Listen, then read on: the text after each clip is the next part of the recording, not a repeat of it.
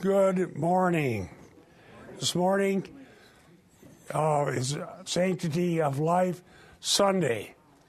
So what we decided to do is take the material that we heard last week about the command, sixth commandment, thou shalt not murder, and have a discussion about the biblical Christian worldview in regard to the sanctity of life. Amen. As you probably know, the world hates us. John told us that. And they despise our view on life. And everything is backwards in this wicked, sinful world. Absolutely. They'll uh, do anything for animals, but unborn babies mean very little. Okay? So it's all backwards. And this comes from rejecting what God has said. So we're going to go back through, and I'm going to put some slides up, summarize what we did last week when I had no voice. And I want a robust discussion. Be very bold if you have something, an insight about this important matter. So we got mics. We're ready to discuss the sanctity of life. You shall not murder. Then we go last week, Genesis one, twenty-six, twenty-seven. Eric, could you read that? It says, then God said, let us make man in our image, according to our likeness, and let them rule over the fish of the sea, and over the birds of the sky, and over the cattle, and over all the earth, and over every creeping thing that creeps on the earth. God created man in his own image. In the image of God he created him, male and female he created them. Amen. Now last week we heard, when I was a young guy preaching, by young I mean in my fifties, it's funny how that changes, doesn't it? I've drawn out today some important things that the Bible says about life. Now, if you remember the sermon last week, I pointed out that the death penalty may seem ironic, but in reality, the death penalty preserves life. Does anybody remember why or how from what we said last week? We got a roving mic. Um, it stops it by breaking the cycle of uh, retribution or uh, what was the right word? Vengeance. Revenge. Yeah, vengeance. So it stops it from escalating. Exactly. Remember the stories I told? They came from Kenneth Bailey, yes. The Middle East. Somebody has to die. And we see today that in the Middle East, thousands and thousands of people die. Do you notice in the Middle East that who dies doesn't seem to matter to people, as long as somebody dies? If they can shoot a rocket into Israel, they don't care, as long as somebody dies. Brian Beers. I agree with that with one caveat, and that is over the past, I would say, decade or so, we see an increase in the use of uh, D N A. And a, a case in point would be Captain McDonald, who was accused of killing his wife and children, Green Beret, and there was no witnesses. It was all based on circumstantial evidence. Now his attorneys, thirty years later, are bringing forth new D N A evidence. So I'm all for the death penalty when you have a guy break goes into a theater and mows down twenty people. Everybody saw him do it. death penalty, no doubt. But when you're going strictly on a circumstantial case, I'm not so sure that I'm always for the death penalty. I need clear evidence that he's guilty. Okay. Let me respond. And I'm, I would, Eric, my voice is just so-so, but let me say what I would say. Remember last week's sermon, the video? The Old Testament had safeguards to make sure that didn't happen. There had to be two or three witnesses. Go ahead. Yeah, that's exactly right. In Deuteronomy nineteen, two or three witnesses were required so that every fact would be established. And so that would necessitate there would be eyewitnesses to the fact.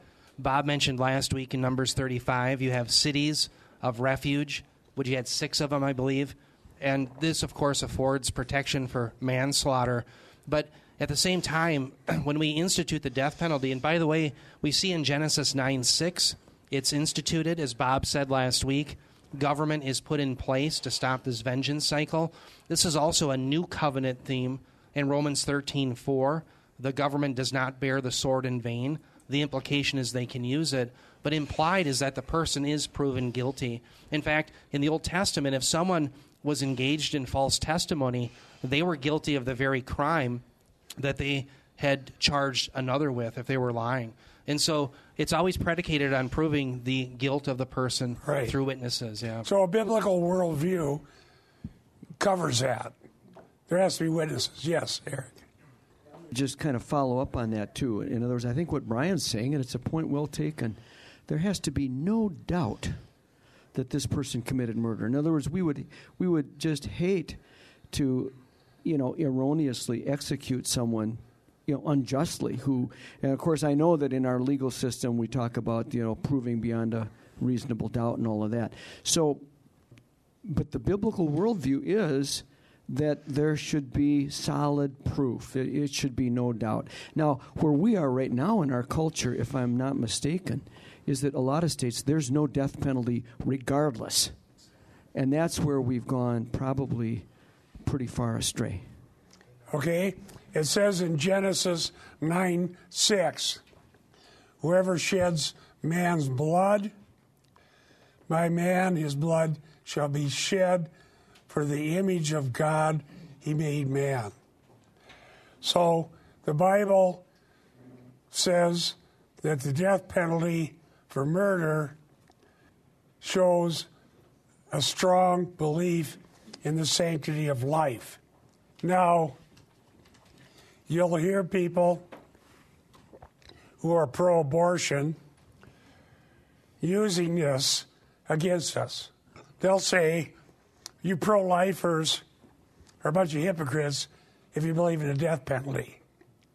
Have you heard that? Now, what's wrong with this? They refuse to make any distinction between the guilty and the innocent.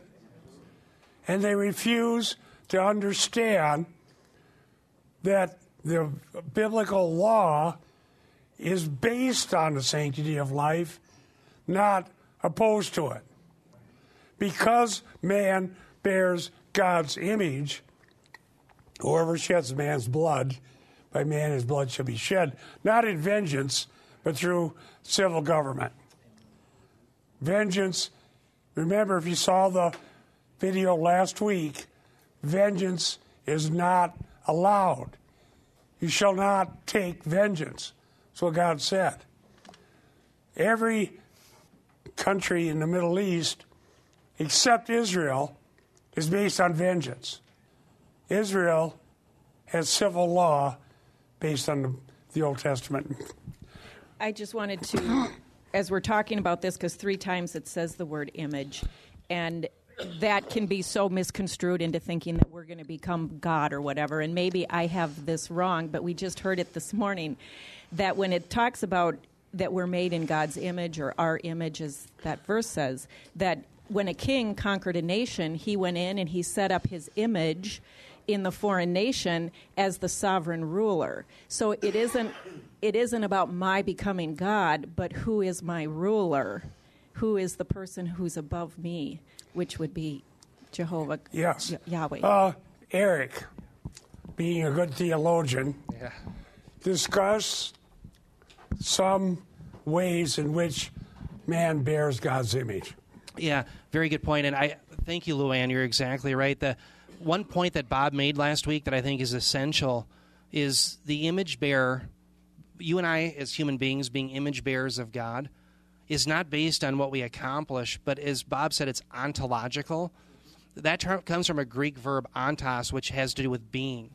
So our very existence means that we're image bearers of God. And part and parcel to being image bearers of God is we share some of the communicable attributes with God. For, for example, God is certainly omniscient. He knows all things. And we're not omniscient, but we do have knowledge and the rational ability to commune with God. We also are created as vice-regents under him for rule. Notice I don't say co-regents, but vice-regents. The problem, of course, is man wants to be like God, knowing the difference between good and evil. So one of the important things that I thought Bob laid, laid out for us last week is our worth as human beings comes from our very existence. Contrast that with the pro-death movement, abortion movement, that says you only matter if you can somehow contribute. Okay, well, that's denying the inherent worth of human beings ontologically because we're image bearers of God. So as image bearers, we share in the communicable attributes of God. We have the propensity to love, for holiness. We're self-aware. We can rationally understand God. This is something that the animals don't do. The animals can't commune with God. They can't rationally understand. They live on instinct. Um, Bob has pointed out numerous times that that's also a blurring in our society. How many movies do you see where the animals are the geniuses and the humans are the idiots? Okay? Almost every movie that I've seen from Disney is that. The, the, the human beings are wrecking the planet and the smart little animals just fix everything. Well, that's because of a pagan worldview. And as Bob had mentioned in many messages ago, the only stopgap against that pagan worldview is the Bible. Right. In the New Testament, the, I think it's Peter rebukes people for being like instinctive beasts. Exactly. It's seen as an evil thing. I was just starting to read a book one of you gave me called Nazi Oaks. Yeah. What's it called? Nazi, Nazi Oaks. Dan was the one that gave it to me. What it's about is that Hitler was uh, a nature worshiper, and he wanted to revive nineteenth century German Romanticism. One of the things that he liked to identify himself as was a wolf. Okay? So these environmental extremists who worship the creature rather than the creator accuse people who support Israel crazily, crazy idea. If you support Israel, you're like Hitler? That's what they said. Our new president, who supports Israel, is called Hitler. The previous president, who sold Israel out, oh, he's a big hero. This is insane. Dear ones, good is not evil. Evil is not good. Learn how to think. Okay? Learn how to think. And Western civilization is not an evil thing. The reason they hate Israel is because she stands for Western civilization. The reason Hitler hated Israel is because Israel, which didn't exist as a nation, but he hated the Jews because they had a worldview grounded in this. So they had to die. We better get a Christian worldview grounded in our minds and our families, because the entire world hates us. And they literally go out on the streets screaming mad for fear that a baby might be preserved alive. Do you see that? Mm-hmm. All right, I'm preaching to the choir, but you know what? The choir's a good thing. I had a question back with the, you know, when you say Genesis nine six and that they use that against us. I know that there's someplace that talks in the Bible about the killing of the innocents. And I don't know what verse it is, so I hope that that's going to... Well, last week in that sermon, by the way, it's on YouTube. C A C YouTube has that sermon on the Sixth Commandment. we saw a verse, and I don't remember which one it was, that says you have to have two or three witnesses. And it, that's to protect the innocent. What What is more innocent than an unborn life? Oh, of course. That's what we see. I hope that First John is helping you. It's really, really helping me. I've been so engrossed studying First John. This last week, I spent the whole week working on, in my sickness, a sermon for February twelfth. It's all done, by the way. But in First John, John emphasizes the world hates you. And that Christianity means crossing over from death to life. It means being like Abel and not like Cain. The world does not value human life, whatever they say. And they race, they don't believe this. They believe in evolution. They don't believe this. Because if this is true, humans have special status that the rest of the creation doesn't have. They don't believe in that. They believe we're the problem and nature's the solution. And if you want to read a book about what Nazism was, I suggest Nazi Oaks. You'll find out what's really going on. Yes, who's next? Hi, Bob. Uh, you, you know, one of the things for evolutionists, they hate this phrase because of the fact that that's Mother Earth, and then we're all equal. And so evolutionists, and the whole focus of an evolutionist is that we're all created, you know, the same, and so that man, they just hate this because man is the one that is control of everything. And so all the things that are bad in the world, man is the one that uh, has right. done that. And the, and the and the and the Nazis were environmentalists. Well, a lot you, of people just are unaware that they were environmentalists. In fact, yes, they, they were. They put them at a high level too. Yes, exactly. And um, they blamed the Jews for everything. Now, this when I wrote my book about emergent, I debated an emergent. They reject this whole thing. They're Hegelian. Everything's evolving. And what I used for an illustration was the fact that humans can't survive on instinct. And I challenged them to go on a postmodern mushroom hunt. Remember that one? You just go out in the woods, and when you feel close to God, eat it. Well, the, not one of them ever took me up on that. So we'll have to use our rational mind. Let me ask, do animals need to take a class to know what they can eat in the woods? No. Why not? Because God created them the way they are. Okay? Humans, when we attack human rationality, we attack the image of God in man. I'm going to, my next couple sermons, God willing and giving me grace to be able to teach, I'm going to talk about God's love being displayed and defined by the laid down life of Christ. We know love by this, that he laid down his life for us. I'm going to talk about that. Or romantic feelings that you get in nature cannot reveal God's love. They lie to you. I was talking to a person, I don't know, she goes to a church that doesn't preach the gospel, but I was telling this lady, I said, uh, I was telling about our trip to Saskatchewan and how flat it was and how you could see forever, and it has its own beauty in its own way, and all those oil uh, derricks that you can see. And she said, oh, that's horrible. Oh, oh. In other words, if man built a city and drilled well, we destroyed God, God's, who you know, nature. Nature is going to take care of us. Man is evil. And she was saying, Well, I went out into some wilderness in some national park, and I felt so close to God. You know what? A lot of people feel close to God who are heading to hell. Are those oil wells an evil encroachment on nature? No. That's dominion.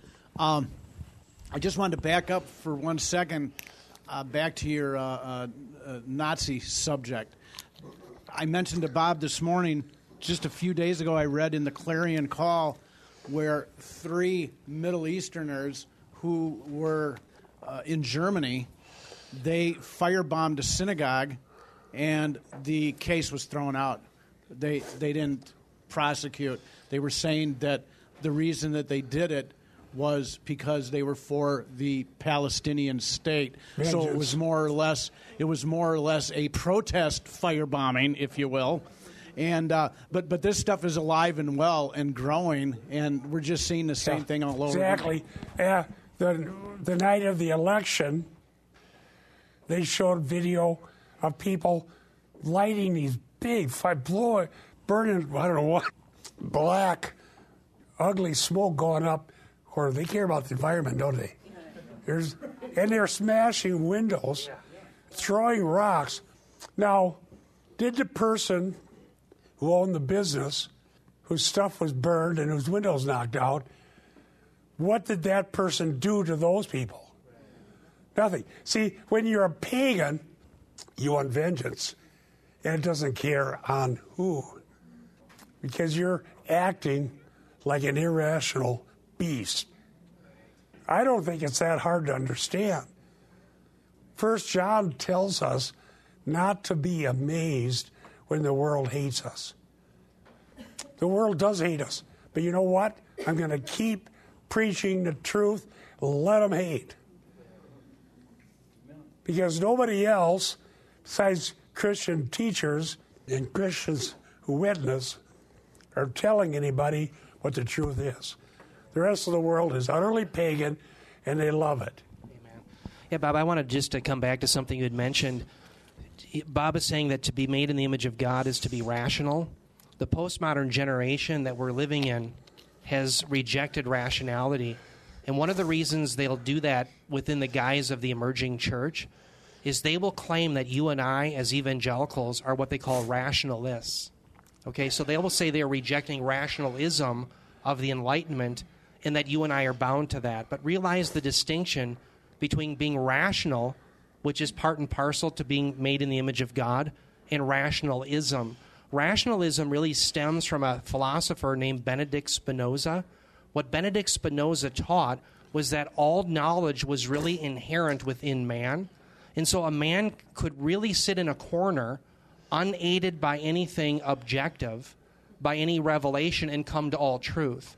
We are not claiming that as Christians. What we are claiming is that rationally, through revelation, whether the revelation be the divine revelation, the Word of God, or general revelation, what we can know from creation, we learn from revelation. So we are not rationalists saying that we don't need revelation from God.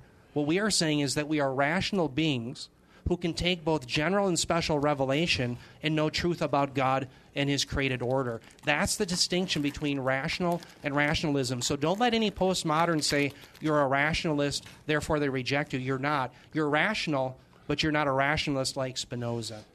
Good point. Yeah. Okay, let's go to the next. We got at least two, two slides. Now, let's keep building on this worldview. This is so utterly important. Eric, could you read it? Deuteronomy thirty-two, eight and nine. I'm using E S V. Yes. When the Most High gave to the nations their inheritance, when he divided mankind, he fixed the borders of the peoples according to the number of the sons of God. But Yahweh's portion is his people, Jacob his allotted heritage. Right. Sons of God, there's, the reason I use E S V is uh, talking about the divine counsel. Okay. And you can read Heiser, Michael Heiser on that. Now, God ordained nations with boundaries. Can you see that? Reiterated in the New Testament, Romans thirteen. What's under attack today. National boundaries. What do the pagans want? No boundaries. This was God's idea that there be boundaries. It's not an evil thing that nations have boundaries. God ordained this. So as a Christian, with a Christian worldview, we are in favor of national boundaries. And we believe that God has called us to pray for whatever leaders he put over those. This is God's idea. We are the world is a lie. We are not the world. We're one nation. There's only one nation, according to the scripture and the biblical worldview, with unique status. What is that? Israel? Let me go back to vengeance. Think about this. Remember on my sermon, I had a slide about Jacob and Esau? And Esau wanted to kill Jacob. He bore a grudge, and he said, I'm going to kill my brother. He never got to do it. He was angry because God blessed Jacob. Whose idea was it that Jacob would be blessed? God's. So Esau becomes father of the Edomites. Remember I said, and it was an Edomite that tried to kill Jesus when he was born? Edom is at war against Israel. Was this, when people look at it, oh, it's not fair. Yes, it is. I also said, if God blesses somebody else, he doesn't take it from you. What could Esau have done? What must he have done if he wanted blessing? Well, we go back to Abraham, Genesis twelve three. I will bless those who bless you. What this right of, well, how do you say it? Primogeniture? Did I say it right? It's amazing. I said it right. That's what was disputed between Jacob and Esau. And it turned out in God's providence, because this was said before they were born, that it would be the younger. So what did Jacob inherit? The blessing of Abraham. What did that mean? God will bless those who bless you. So Esau could have been fully blessed. All he had to do was bless Jacob. All he had to say, God, I don't think this is fair, but the blessing went through Jacob. But God said, God will bless those who bless Abraham. Abraham's blessing is in Jacob. Esau had access to the blessing of God. But what happened? He didn't want it. Why? Because he'd rather have vengeance. He'd rather be a pagan. Esau's descendants are still trying to take vengeance on Jacob. Can you imagine world history laid out like this in the Old Testament? And it's still going on? Comments? Yes. Um, I hope that this is kind of on point. Um, you know, there's so much biblical ignorance. When you think about the nations, we've got apostate churches, I won't name them, who are trying to, you know, bring, I mean, there will be a one world government under Jesus Christ and not before. And until that time, you know, the nations have been allotted, and God did that. And yet we have nominally, supposedly, I, I heard a friend of mine use the term fake Christians. We've got people who are all about, you know, we've got to just destroy all of the borders between nations and all of it. And, and There's just, it's just a sad thing. There's such a huge lack of biblical knowledge among people who should know. Well, well sad, exactly. Yeah. The desire to erase all the boundaries is a desire for the coming of Antichrist. Maybe they ought to read Revelation and see how pleasant it's going to be under Antichrist. Right. And that is the great apostasy. Yes. The great apostasy is the erasing of the borders. Said. Uh, you know, replacement theology, in a sense, replaces Esau. Uh, theologians say, I won't stand this blessing that was given to Israel. What's interesting is the new covenant tells us that you and I have been grafted into Israel. It's not the other way around.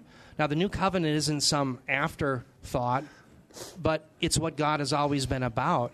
But the point is, in our, if we get our theology right, you and I have been grafted into the promises of Abraham, Isaac, and Jacob, just as Bob had mentioned in Genesis twelve three. So Esau could have been very content knowing Messiah's coming from Jacob, who is going to have twelve sons. We see Jacob, Judah, David, Messiah, and you and I can be content in that as well. So the hatred of all the nations against Israel should turn in true repentance to say, no, I can be grafted into the promises through faith in Jesus Christ as well. That's the new covenant answer to that old dilemma. Amen.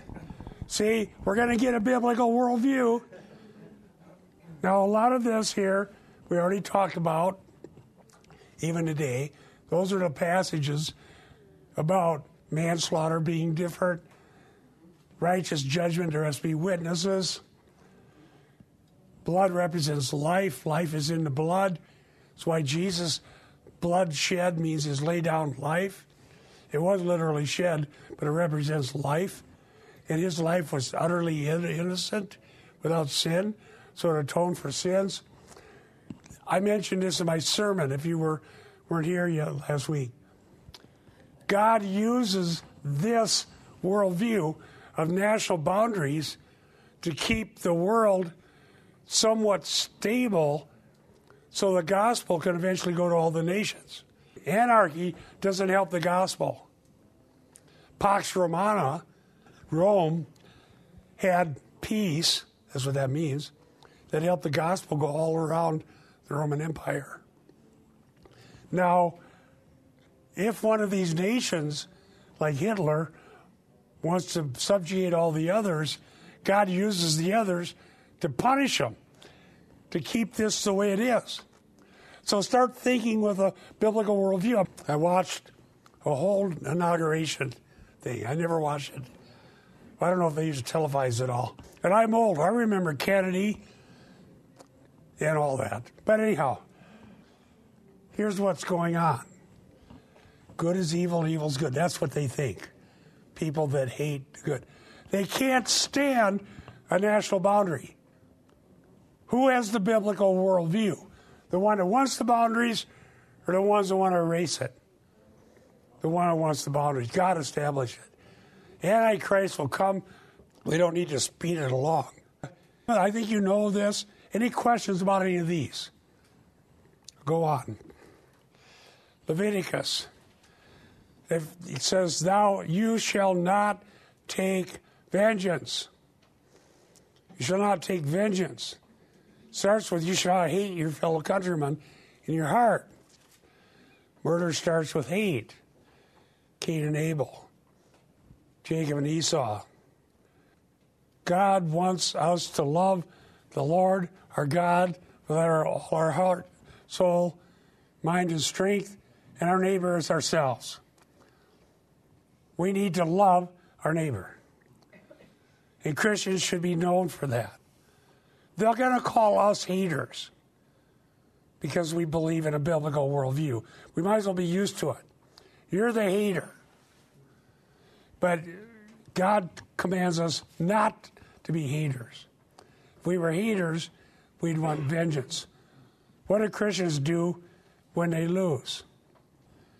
They go home and pray for the government. Isn't that true? Do Christians run out in the street and light everything on fire? We better not. Do Christians try to find rockets to shoot into somewhere indiscriminately, not caring who, who dies? We don't want to do that. Franklin Graham read what we're supposed to do, pray for the governments that we're in. And we've been subjected to a lot of things that we don't believe in, but do we quit praying for our government? No, we can't be haters. Yes. Now, Jesus says that um, in your thought life, you, you, you're committing murder in your heart. So that's a struggle for me, is controlling that when you see what's going on. So can you connect that with uh, Jesus' uh, New Testament saying? I got a verse on that. I hope we get to it. Um, there's something that God helped me with, because I, every one of us has to deal with this. because we get angry. And God wants to help us. Go ahead. Just uh, another uh, item with regard to removing boundaries. The whole push for digital money is another example of that. Because you, you lose your liberty and all, someone else has control. All one world, it's all right. The same, yeah. Okay. Deuteronomy ten, twelve, and thirteen. Now, Israel, what does the Lord your God require from you? To fear the Lord your God, to walk in all his ways, to love him, to serve the Lord your God with all your heart, with all your soul, and to keep the Lord's commandments. Listen, and his statutes, which I'm commanding you today, are for your good. Everything God says is for our good. The more we understand what God said, the better off our life will be. We'll find answers. I'm telling you, there are answers. I just really appreciate that verse right there where it says, um, you know, not to hate your fellow countrymen in your heart. You may surely reprove your neighbor. We don't have to take everything. We don't have to let them lie and do all these things. We can confront these issues, but don't let sin, incur sin yeah. because of him. I just, that, we're not doormats. You know, we can defend ourselves. Thanks for bringing that up. Perfect.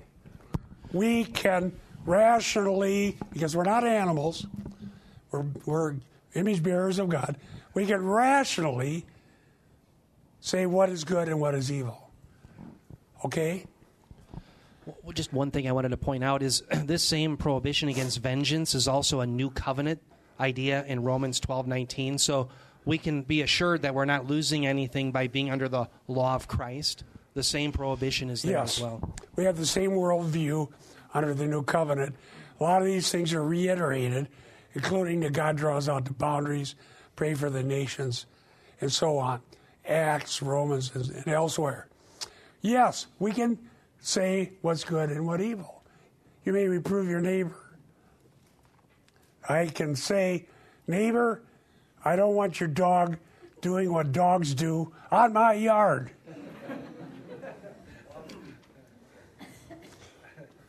But I can't take vengeance.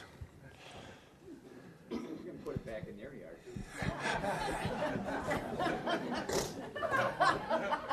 I hate to even. Hi there.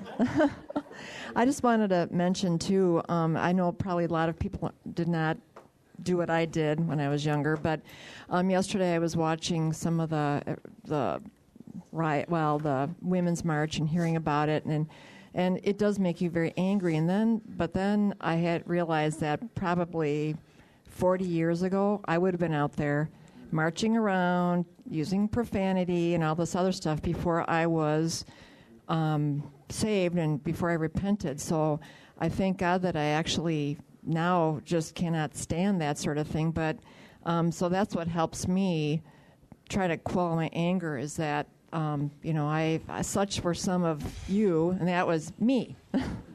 Barb, that's a biblical idea, what you just said.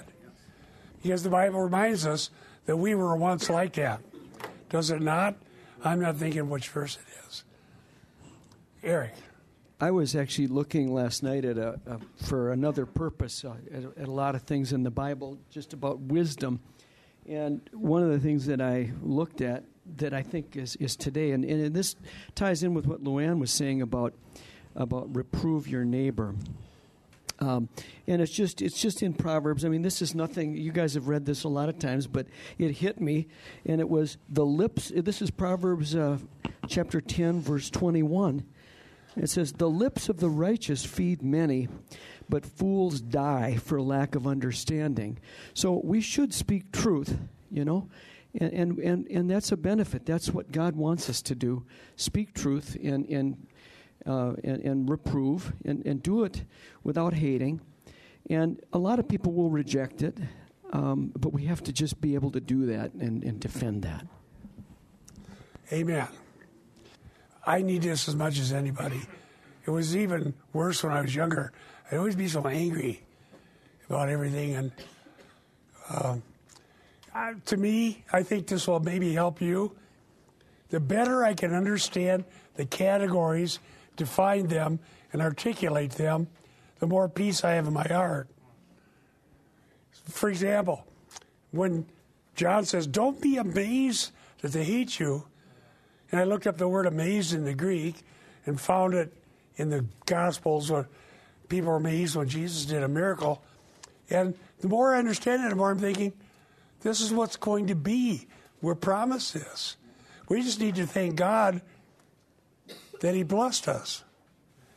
And look for chances to explain it. Okay? Now explain what, what God said. Here's something else I've learned through my sicknesses and weaknesses. The Word of God, what it actually says, if understood, correctly understood and believed and applied, is utterly powerful. It is life-changing. It will make us different. It will make us like Christ. And when I start to lament that I have so many weaknesses, and I don't know if I'm ever going to be able to give a sermon without coughing or wheezing or all the stuff going on, here's what I thought. Maybe I hope this was the Lord telling me the way out of temptation. This forces me to study more. The only thing I've got going for me anymore is the text and what it means. And I can get that. I and I can try to make a better PowerPoint, and I can make sure I understand it better, because I don't know if I can present it. But it, what it means is precious. I'll never be able to carry a crowd by oratory. But the truth of the Bible is enough. That's enough. It's so good. It's so powerful. And if lacking oratory skills drives me more into learning the truth, then that's God's strength in my weakness. So that's what I want to say. Cain and Abel, any questions? I think I preached on that twice lately. God blessed Abel. Remember I said that doesn't mean he took it out of anybody else's account? How many of you believe God has enough blessing for everybody? Is God's blessing a zero-sum deal? No. That should help us with envy. If God blessed somebody else, we can rejoice. He does what he wants with me. But if he blesses somebody else, oh, thank you, Lord. God is so great and so good. Here's the one that really, I think, is important. It's been come to my understanding better lately than it ever has. And that's this thing about the temptation and the way out. The Lord said to Cain, why are you angry? Genesis four, six, and seven. Why are you angry? Why is your countenance fallen? You know, it's hard to get by with that, isn't it? Walking through the house, your wife. Wife says, what's wrong with you? Nothing. All good. Oh, your countenance is fallen. Nothing wrong with me. Sometimes we have to just sit and think, dear Lord, the joy of the Lord is your strength. Dear God, joy is the fruit of the Spirit. Where is it in my life? Help me to have it. Why is your countenance fallen? If you do well, will not your countenance be lifted up? I'm going to preach on this in the next couple of weeks. It means take action. It's amazing how that works. There's a way of escape. We need to see it, find it, and take action. And if you do not do well, remember the door demon? Satan's crouching at the door. His desires for you. You must master it. Who's going to decide our destiny? God and his will that's revealed, or Satan and his temptations? Which way is it going to be? As I said, even with Esau, there was a way to blessing. It was to bless Jacob. If God blesses everybody else with things that I wish I had, but I get to be part of the body of Christ. I'm blessed to be in with blessed people. Hallelujah. Let's all turn to this one. This is the one that I've always wondered about. First Corinthians ten thirteen. Gotta turn to that. I was meditating on this, First Corinthians ten thirteen. And it came to me some applications that I'd never thought of in forty-five years. I don't believe in new revelations, by the way. But I do believe God will show us a way of escape. Here it says, "No temptation has overtaken you, but such as is common to man. And God is faithful, will not allow you to be tempted beyond what you are able. But with the temptation will provide the way of escape also." The way of escape. So you'll be able to endure it. For Cain, it would have been to ask God what he could do that would be pleasing to God. He never did. Here is what has struck me about this. God's providence is unbelievable. God is able to cause all things to work together for the good of those who love him and are called according to his purpose. God has a way of escape for me. I don't believe in new revelations, but I do believe God can guide me to the way of escape through Scripture and providence, those things we have. And the reason we don't find the way of escape, this is what came to me when I was preaching on Cain, is we didn't ask. Big revelation. I mean, it's obvious. We didn't ask. Here are the options. Anger, bitterness, vengeance, the way of escape. Are we willing to ask? Cain wasn't. Well, what's it going to be if I ask? Ask.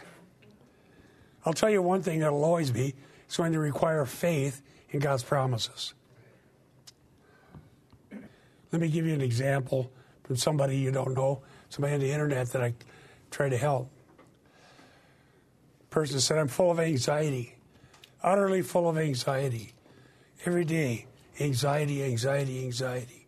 She said, "What am I going to do about it? How do I get rid of this?" And I said, "Believe the promises of God." "Well, what is that? What does that mean?"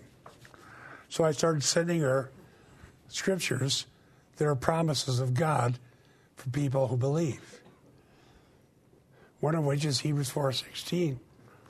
It says if we go to the throne of grace, what do we get at the throne of grace? Grace, mercy, and there's a cool word, eukairo. Kairos is qualitative time. You is this prefix like eusebia. Uh, you know what I mean? Yeah, it's good. It's, it's like good. And so what that word means is timely help.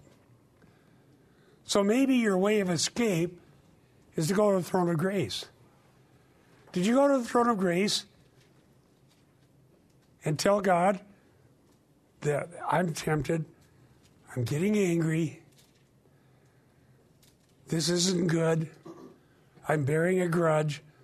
I can see it coming. It's sin crouching at the door. This is bad. Dear God, what is the way of escape? And he'll, it says here, with the temptation will provide the way of escape.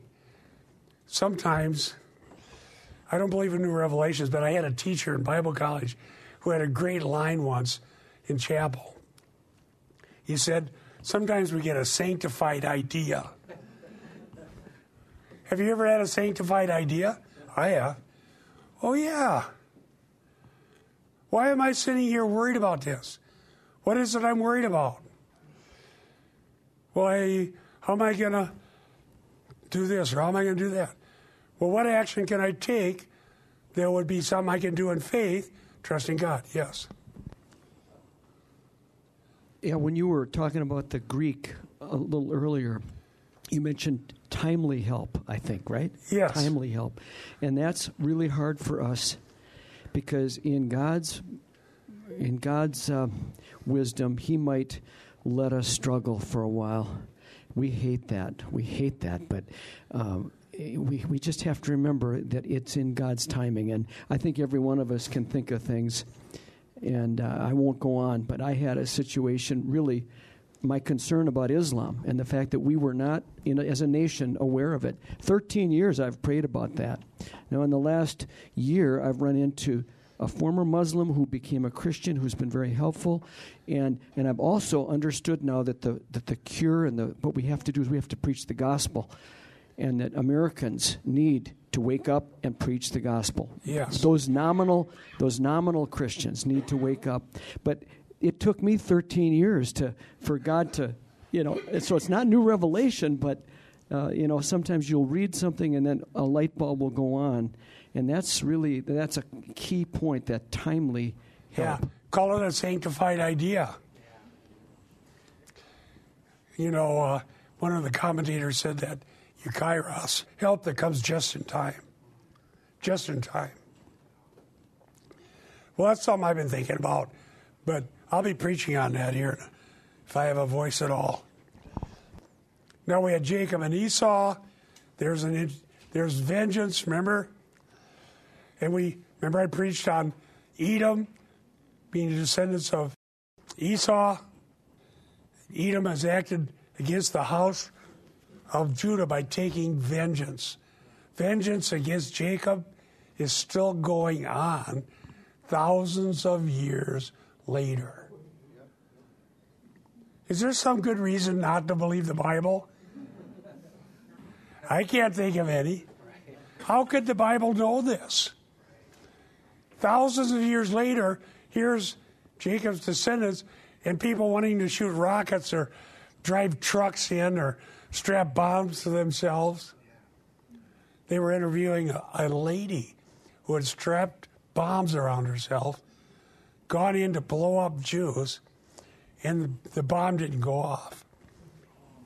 Is that the woman in the hospital? No, she was interviewed.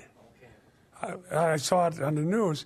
Somebody was interviewing her, and she he said, "Are you sad that the bomb didn't go off?" She said, "Yes." "Would you do it again?" She said, "Yes. Because then I'd be in paradise." Do you see how cruel and wicked deception is? A young lady literally believing that indiscriminately killing Jews would send her to paradise. But what does it say here? That this is evil. This is wicked. Genesis twelve three, God blesses those, blesses Jacob and his descendants. Even somebody like Balaam figured this out. Numbers twenty-four one. When Balaam saw that it pleased the Lord to bless Israel, he did not go, as other times, to seek omens, but he set his face toward the wilderness. What did he do? He blessed Israel, didn't he? And the guy that hired him, I think, was, was it Balaam? Who was Balak? Who hired Balaam? Whoever it was, a pagan king. Hey, I paid you to curse them, and now you blessed them.